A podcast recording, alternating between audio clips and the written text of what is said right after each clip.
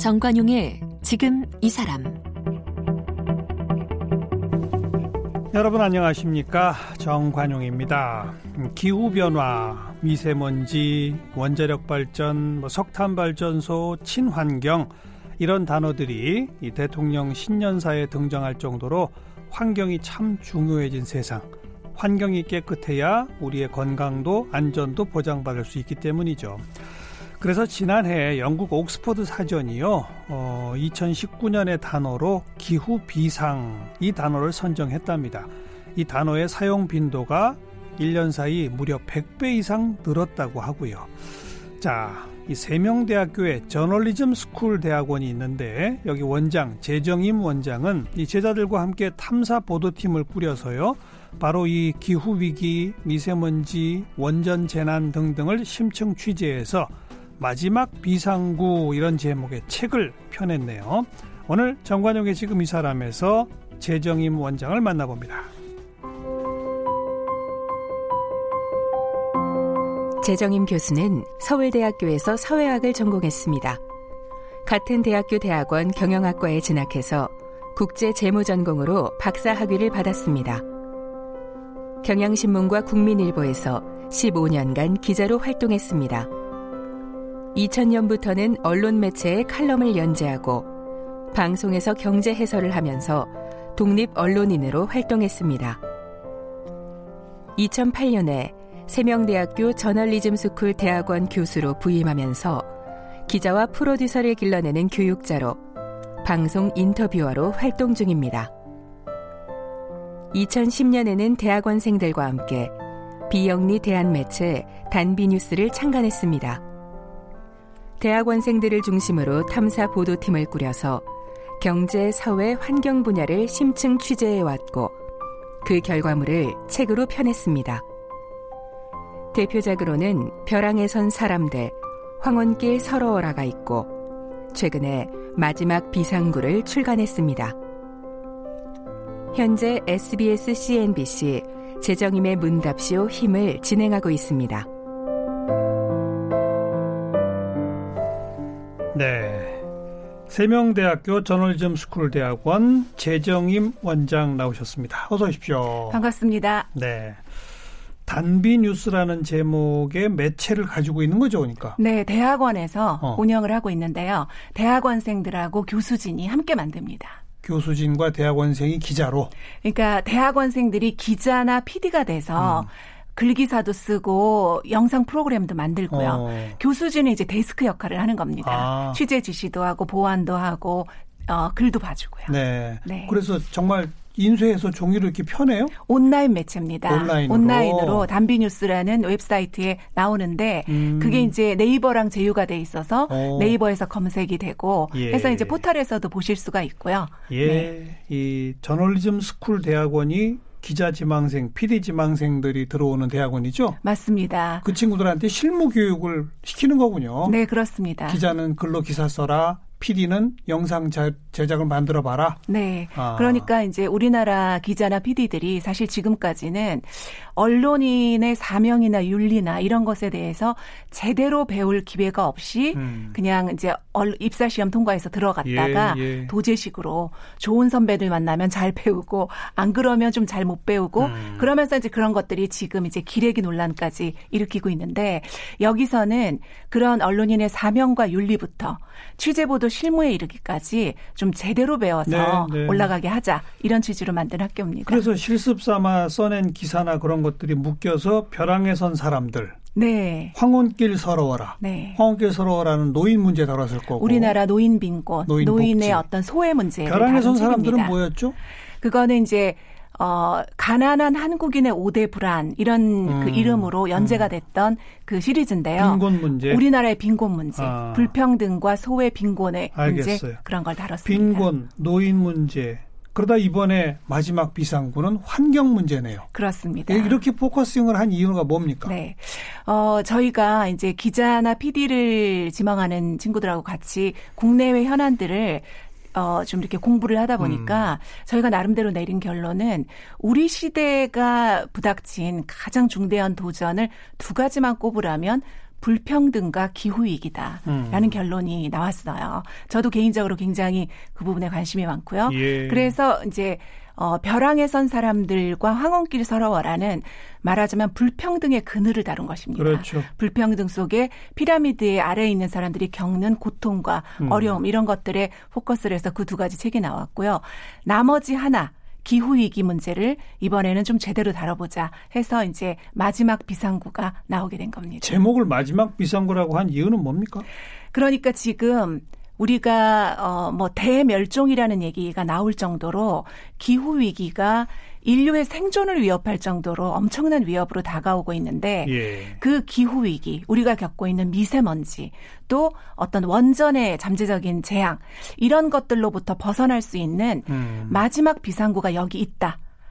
그 마지막 비상구는 이러이러한 로드맵을 따라가는 것이다. 음. 라는 걸 이 책에서 제시를 하고 있거든요. 어. 그래서 어, 우리가 굉장히 절박한 상황에 처해 있지만 그래도 비상구는 있어 음. 하는 얘기를 이 책을 통해서 하고 싶었습니다. 그러니까 그냥 어떤 위기의 실태에 대한 고발뿐 아니라 대안까지 제시하고자 했다. 그렇습니다. 아. 예. 지난번에 그 이제 벼랑에 선 사람들도 어떤 소외와 그늘의 문제를 실상만 드러내는 게 아니고 그래서 이런 복지적인 처방이 음. 필요하다라는 대안 을 제시했고 예, 예. 그런 것들이 저희는 나름대로 어, 그 이후에 어떤 선거 국면이나 이런 데서 반영이 되지 않았나라고 네.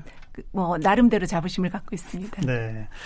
그런데 이 대멸종 지금 그 지구 50억 역사 속에 어, 몇 번의 몰종이 있었다는 거고. 네. 요번에는 인간에 의해서 만들어진 그게 여섯 번째예요? 맞습니다. 여섯 번째 멸종이에요? 네, 과학자들의 얘기를 들어보면 우리가 공룡이 사라졌네, 뭐 아, 이런 거를 네, 포함한 네. 다섯 변의 대멸종이 있었다고 그렇죠. 해요.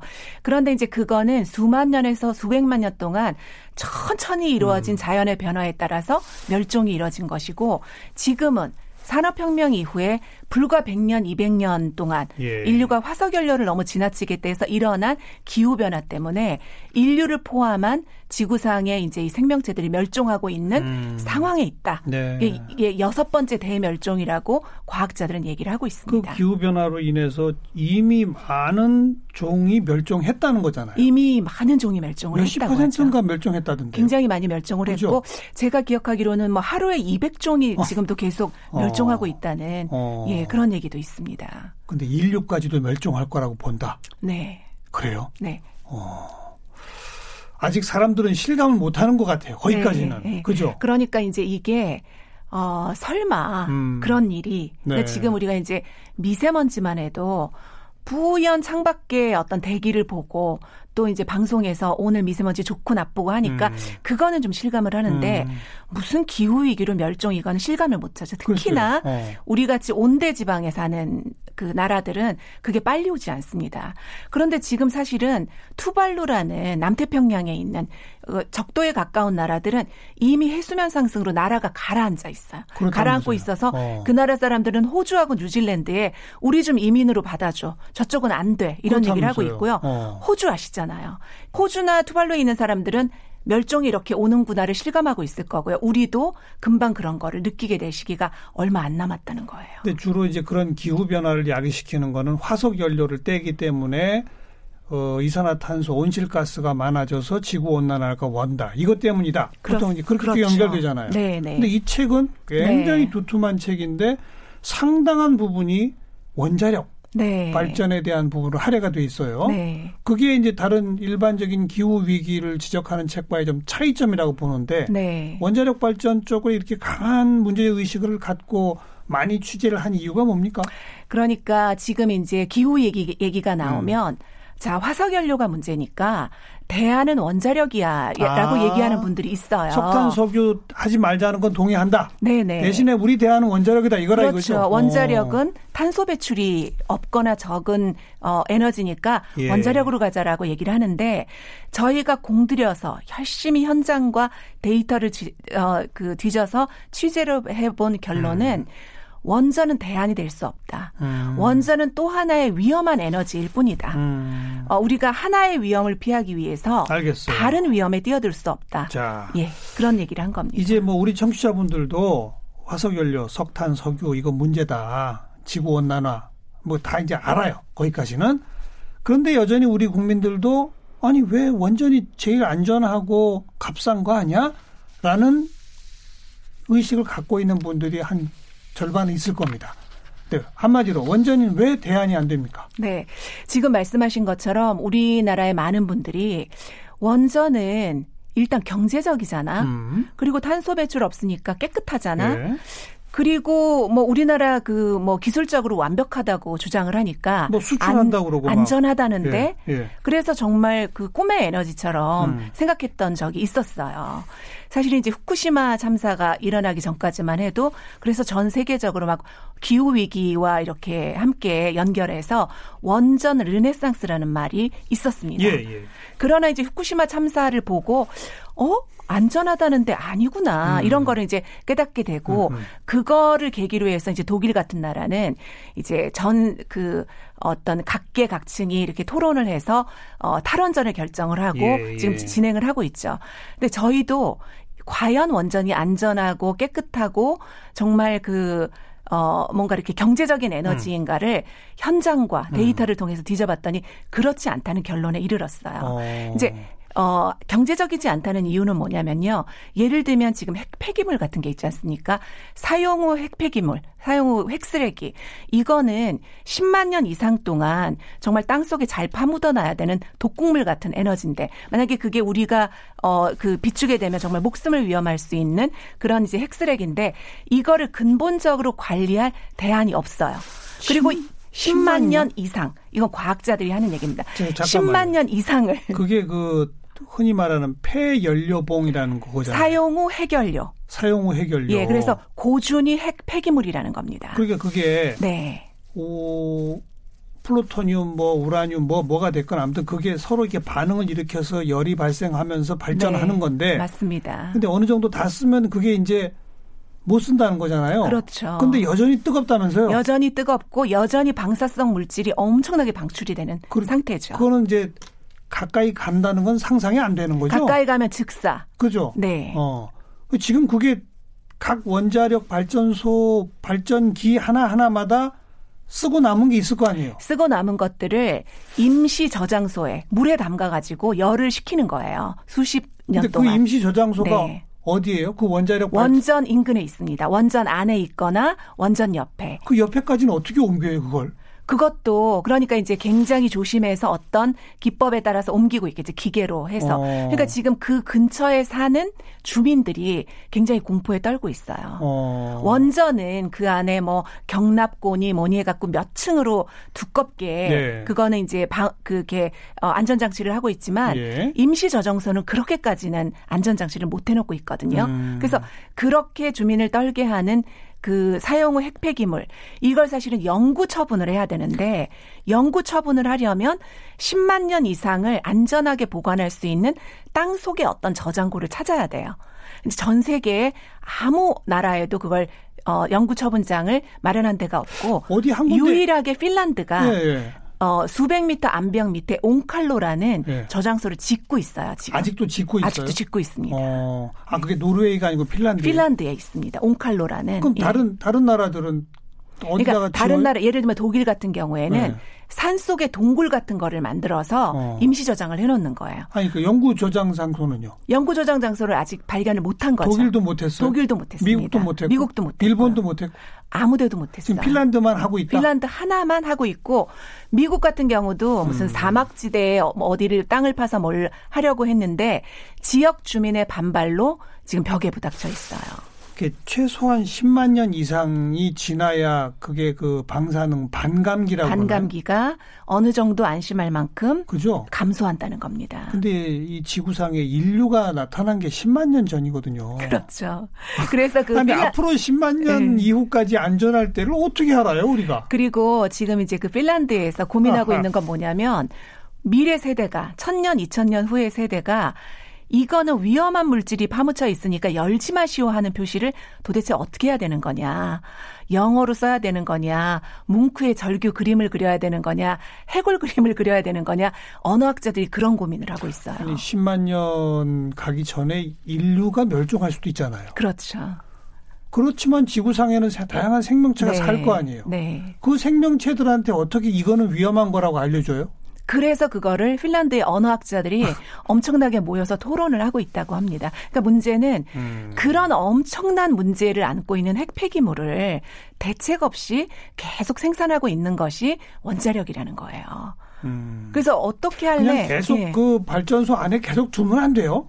어, 그러면 이제 그, 그 위험한 것을 예를 들어서 태풍이 몰아닥칠 수도 있고, 어. 지진이 닥칠 수도 있고, 어. 혹은 테러나 전쟁의 가능성도 없다고 할 수 없는데, 예. 만약에 그런 일이 벌어져서 그게 대기 중에 노출되면 그 다음은 끝이죠. 하긴 후쿠시마가 네. 그게 바다에 지진이 생겨갖고 해일 닥쳐서 전기가 끊어져서 네. 물 공급이 끊어지니까 그 뜨거운 걸 견디지를 못해서, 못해서 그냥 노심 용용이 일어난 터져버린 거죠. 거잖아요. 그죠? 네. 그리고 지금 근처에 못 가는 거 아니에요? 가는 한마디로. 그러니까 음. 체르노빌, 후쿠시마가 사실은 러시아가 한때는 세계 과학을 선도했던 나라고 일본은 과학 기술과 관리에 있어서 세계 top이었던 세계 최고였던 나라인데 안전하면 그 일본, 나라가 일본 그랬죠. 안전의 일본, 어. 기술의 러시아였는데 예. 그런 나라에서 다 터졌습니다. 그리고 지금도 대책이 없는 거잖아요. 대책이 없어요. 그리고 미국이 이제 세계 기술을 선도하는 나라인데 미국에서도 쓰리마일 사건이라는 알겠어요, 알겠어요. 사고가 났어요. 과연 우리나라 원전을 음. 어떻게 안전하다고 할 수 있으며 그 네. 핵폐기물 문제를 놓고 어떻게 깨끗하다고 할 수 있는지. 그리고 그 비용까지 생각하면 싼 게 아니죠. 절대. 아니죠. 그래서 네. 지금 이제 그런 어, 핵폐기물 비용 원전은 30년, 40년 쓰고 폐로를 해야 되거든요. 예. 폐로를 하는데 수십 년 걸리고 수조 원이 듭니다. 예. 그 폐로 비용 등등을 감안하면 그거를 어 통합한 생산 단가는 예. 지금 재생에너지 가격이나 어, LNG 가격보다 훨씬 비싸다고 이미 미국과 유럽에 나와 있어요. 예. 전혀 싸지가 않습니다. 예. 근데 그럼에도 불구하고 이건 그래도 다른 거에 비해서 안전하고 경제적이다. 게다가 우리나라는 원전 수출한다고 대통령까지 외국 나가서 원전 안전하다고 자랑하면서 왜 우리 정부만 탈원전 하느냐라고 계속 비판하는 언론들 네, 있잖아요. 네, 네, 네. 그렇게 비판하는 언론들은 이게 위험할 수 있다는 생각, 10만 년 그 생각을 안 하나요? 제가 좀 묻고 싶어요. 왜 그거를 어, 주목하지 않는지, 10만, 왜 현실을 10만 직시하지 않는지. 관심 없다 생각하는 거 아닐까요? 음. 그러니까 이제 과학자들한테 원전을 음. 전공하는 사람들한테 물어보면 처음에 이, 이 원전을 지어서 쓰기 시작했을 때는 과학 기술의 발전이 어느 순간에 가면 거기에 대한 해법도 줄 거야. 어. 라고 생각을 하고 시작을 했다는 거예요. 어. 그러나 그렇게 수많은 원전 전문가들이 엄청난 예산을 들여서 예. 연구를 하고 했는데 예. 해법은 나오지 않았고 아직도, 연구이 묻을 땅은 어느 나라에서도 발견하기 어렵고 그런 어. 상황입니다. 네. 그래서 이 핵 폐기물 문제를 놓고요. 그 원전을 비판하는 사람들은 원전은 화장실 없는 맨션이다. 이런 얘기를 해요. 음. 멋진 맨션을 지었는데 화장실이 없으면 어떻게 되겠습니까? 쌓이면 그거는 예, 사람이 살 수 없는 데가 되는 거죠. 그 사실 뭐 멀리 갈 것도 없이 그 핵 잠수함 있잖아요. 네. 처음에 핵 잠수함을 만들 때는요. 안전장치를 제대로 안 하고 그냥 만들었대요. 그래서 핵잠수함에 근무한 병사들이 엄청나게 죽어나갔답니다. 네. 이런 걸 다 비밀에 붙였대요. 얼마나 무책임한 행동입니까, 네. 사실. 네. 지금도 지금 원자력 발전은 처음 시작할 때는 세월이 가면 해법을 후대 과학자가 찾을 거야라고 했다. 아직 네. 못 찾았다. 네. 근데도 저도, 계속 원전 짓자 저도 이거죠. 들은 얘기입니다만 어. 처음에 원전을 지을 때는 네. 폐기물 문제에 대해서는 그런 논의가 있었다. 음. 그런 얘기를 들었어요. 네. 근데 아직 어떤 방법이 없다. 없습니다. 네. 근데 계속 원전을 해야 한다고 주장하는 언론들은 왜 그런 거예요, 그러면? 음. 그거는 제가 뭐 이렇게 뭐 단정적으로 얘기를 음. 하기는 어렵습니다만 우리가 기후 위기를 우리 언론이 제대로 다루지 못하고 있는 것, 원전의 문제를 진실대로 보도하지 못하고 있는 이유는 첫 번째는 이 문제에 대해서 뭔가 뭐 기자 개인이나 언론사 나름의 뭐 문제의식 부족이다 이렇게 볼 수도 있겠는데 음. 또 하나는 화석연료로 먹고 사는 기업들 있잖아요. 음. 석탄, 석유, 자동차 등등의 그런 기업들. 그다음에 원전 기업들과 거기에 연관되는 이해관계자들. 예. 이런 그 어떤 산업체들이 어 언론의 거대 광고주예요. 아, 그렇죠. 네. 그리고 저희 책에 이렇게 보면 그런 이제 언론 그런 원전과 관련한 기업 예. 그다음에 한수원을 포함한 원전 관련 공기업과 단체들이 어 예산을 별도로 조성을 해서 음. 그중에 일부는 우리가 전기료로 낸 그 예, 산도 있는데 예. 그 예산을 조성해서 홍보비를 예. 매년 수백억 전체적으로 막 수천억 정도 되는 돈을 써왔는데 그 중에 많은 돈이 언론사의 광고비로 나가고 음. 무슨 사업 협찬비로 나가고 취재 지원비로 나와서 음. 원전의 진실 어떤 기후 위기의 진실을 보도하는 게 아니고 원전을 옹호하고 홍보하고 원전의 안전성을 어, 어떻게 보면 강변하는 네, 그런 네. 기사나 프로그램을 제작하는데 쓰였다는 것이 이미 이제 고발이 됐고 저희 그 마지막 비상구라는 음, 책 안에도 음. 여러 가지 저희가 정보 청구한 자료와 함께 그런 내용들이 제시가 돼 있습니다. 네. 마지막 비상구는 어디입니까? 재생에너지고요. 하나는 우리가 네. 공급을 찾는다면 예. 그러면 무엇으로 에너지를 만들 것인가 하는 것은 재생에너지고요. 뭐 태양력, 태양광, 태양열, 그다음에 풍력, 풍력 바이오매스라고 음. 뭐 쓰레기도 태우고 뭐 이런, 음. 이런 것들이 있습니다. 지열 같은 것들도 지열. 있고요. 네. 그다음에 이 재생에너지의 가능성은 사실 무궁무진해요. 그야말로 기술 개발에 기대할 수 있는 그런 영역이 재생에너지고 음. 이 재생에너지는 지금까지 뭐 단가가 비싸다, 뭐 안정성이 없다, 대량 공급이 안 된다 그런 문제 다 해결됐습니다. 어. 어 선진국에서 다 해결됐어요. 어. 지금 그런 주장을 하시는 분들은 이제 신재생에너지를 좀 막고 원전을 어떻게라도 유지를 해보려고 그런 가망 없다는 얘기를 하시는 분들이 있는데 저희가 열심히 취재해 본 결과 예, 예. 독일이나 스웨덴이나 덴마크, 뭐 미국도 마찬가지고요. 음. 선진국에서는 경제성 이미 원전을 넘어섰고요. 그 다음에 실제로 대량 공급도 독일 같은 나라는 지금 재생에너지의 발전 비중, 전기 발전량 중에서 발전 비중이 이미 35%로 1위를 하고 있어요. 네. 예전에 2011년 후쿠시마 참사 전까지만 해도 원전보다 미미했던 재생에너지가 음. 탈원전을 하고 재생에너지에 일관되게 투자를 해서 태양광 중심으로 해서 35% 발전 비중 중에 이미 1위를 차지해서 충분히 가능합니다. 한 10년도 안 지났는데 10년 안 됐죠. 2011년부터 한 8년 됐. 그리고 더 어, 놀라운 것은 독일은요. 우리나라보다 약간 위도가 위에 있어 갖고 예. 날씨가 더 나쁩니다. 음. 독일 가보신 분들 아, 아시겠지만 꼬물꼬물한 날이 많은데 우리나라보다 태양광의 힘이 약한데도 태양광으로 충분히 하고 있어요. 어. 그래서 이제 제가 하나 말씀드리고 싶은 것은 재생에너지가 하나의 대안이고 우린 열심히 가야 된다는 게그 있고 그 여기 책에도 보면 네. 독일의 경험이 상중 하로 세 편이나 있고요. 네. 스웨덴의 경험, 덴마크의 경험, 스페인의 경험 뭐 이런 것들이 쭉 있네요. 네, 네. 그 스웨덴, 덴마크 뭐 그거는 독일하고 비슷한 옆에 있는 나라들이고 네네. 스페인은 뭡니까? 어 스페인은 어, 그 앞에 세 나라는 아주 모범적인 우리가 음. 배울 만한 걸로 네. 네. 어, 취재를 한 거고요. 스페인은 잘 나가다가 음. 정책의 일관성을 잃어서 망할 뻔한 나라로 어. 우리가 반면 교사를 삼자는 어. 의미에서 스페인을 취재를 했어요. 잘 나가다가 어떻게 됐는데요? 그러니까 이제 그게 2008년 글로벌 금융위기 때문에 음. 정권이 바뀌면서 어허. 이렇게 재생에너지로 가던 정권이 다른 데로 바뀌고 오히려 재생에너지에 페널티를 주고 다른 화석연료로 돌이키려던 정권이 중간에 있었어요. 그래요? 그것 때문에 스페인의 재생에너지 기업들이 많이 망했습니다. 예. 그래서 그렇게 일관성 없이는 안 되겠다 음. 하는 이런 얘기를 하려고 스페인 취재를 했고요. 네. 네. 그리고 이제 제가 아까 말씀드린 대안이 뭐냐고 했을 음. 때 하나는 신재생 에너지, 재생 에너지다라는 예. 말씀을 드렸고 예. 이미 그건 입증이 됐다는 말씀을 됐고. 드렸고 또 하나는 수요 관리입니다. 수요 관리. 에너지를 음. 덜 쓰고요. 효율적으로 써야 돼요. 우리가 지금처럼 전기를 포함한 에너지를 펑펑 쓰면서 음. 신재생 에너지를 더 만들자. 이거는 가능하지도 않고요. 그거는 정말 가망 없는 방법입니다. 지금 우리나라가 어 에너지 효율성 수준에서 그러니까 기업이 천 원짜리 물건을 하나 만드는데 다른 선진국에 비해서 1.5 내지 2배의 전기를 우리가 쓰고 있어요. 네. 우리나라 기업들이 에너지 효율성이 너무 떨어집니다. 이 대목에서도 네. 수요 관리에서도 저도 몇 가지 통계 같은 걸 이렇게 보니까 국민 1인이 가정용으로 쓰는 전기량이 미국이나 이런 나라보다 우리가 훨씬 적더라고요. 가정은 그렇습니다. 아니, 그러니까 그런데 네. 국가적으로는 우리가 많이 쓴다는 얘기는 네. 이건 우리 국민들 책임이 아니에요. 아닙니다. 100% 기업의 책임이고 기업들이 그렇게 전기를 펑펑 써도 되게끔 만든 정책의 잘못 아니에요? 물론입니다. 정확한 지적을 해주셨는데요. 음. 그러니까 지금 우리나라 이제 전기료 얘기하면 집에 계시는 주부들이 떨어요. 네. 우리 많이 음. 내고 있는데 음. 또더 내.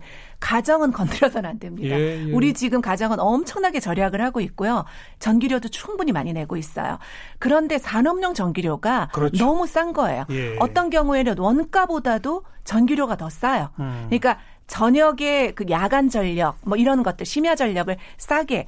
근데 그게 어떻게 되냐면 원전을 많이 만들어서 원전은 24시간 돌아가야 되니까 그 전력을 소비하기 위해서 야간 전력 싸게 해주고 그 싼 전력을 이용해서 생산을 하다 보니까 기업들은 어, 전기 값이 너무 싸니까 네. 에너지 효율화, 생산 절감 이런 동기가 없는 거예요. 예, 다른 나라에 예, 비해서. 예. 그래서 너무나 비싸게 아, 너무나 이게 그 낭비를 하면서 물건을 음. 만들고 있는데 그러니까 그, 그 결과는 뭐냐면 알겠어요. 네, 우리나라 주부들이 어 대기업들의 전기를 전기료를 보조해주고 있는 그런 상황이 된 거죠. 그러니까 뭐 일회용 쓰레기, 비닐봉투 뭐 이런 거 함부로 쓰지 맙시다. 네. 어 이거 참 중요하고요.